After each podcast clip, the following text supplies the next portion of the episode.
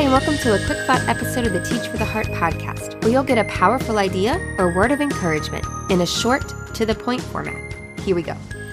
Today, I want to talk to you about uh, one simple question you can ask yourself to help make what you're teaching more relevant to your students. And I think this is particularly a great time of year to ask this question because we're approaching the last couple weeks of the year and sometimes there's time there for a project like some or something like an interesting activity to end up the year. And this is a great question to help you think what type of activity should we do? You know, how could we pull this all together? And here's the question. So what? so what? This is a question you should be asking yourself all the time as you plan lessons or activities or whatever it is.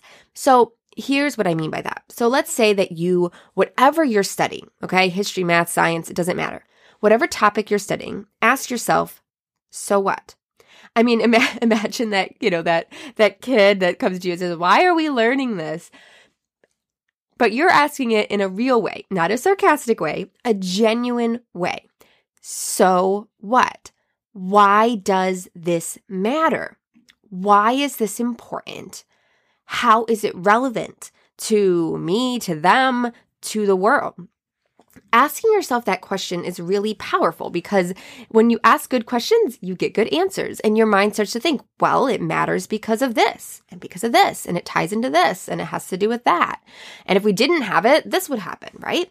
Um, or this, you know, this, this happened in history, it relates to what just happened now, and if we learn this lesson, it applies here, whatever the case is, right? So asking that question gets you thinking about how it relates. And then you can translate that in a variety of ways. We don't have time to get into all those ways right now, but you can simply talk about how it's relevant. That's the easiest, simplest thing to do. But you can also take that to a high le- higher level. It might help you think of an activity you could do that would help them actually apply what they're learning, or something, yeah, or or something that you could could work on, or a discussion question you could have, or a writing prompt, right? All those are great spots to incorporate this type of of thinking, the so what um, of it. So I want to encourage you next time you're planning a lesson, or if you are trying to plan some end of the year activities, think about what you've been learning or what you're about to teach, and ask yourself, so what?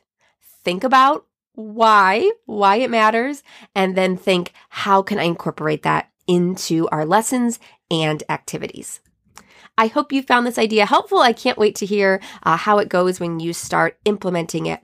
Um, talking about relevance and making learning relevant to our students is one of the things that I've just been working on um, in our brand new Teach 4 the Heart mentorship program. We are so excited about this brand new mentorship program that is going to help teachers create a God honoring class that you and your students actually enjoy together without sacrificing your own well being. Um, we have a free training that will give you some of the key um, the key concepts that you need to understand to be successful in the mentorship or honestly to be successful as a teacher.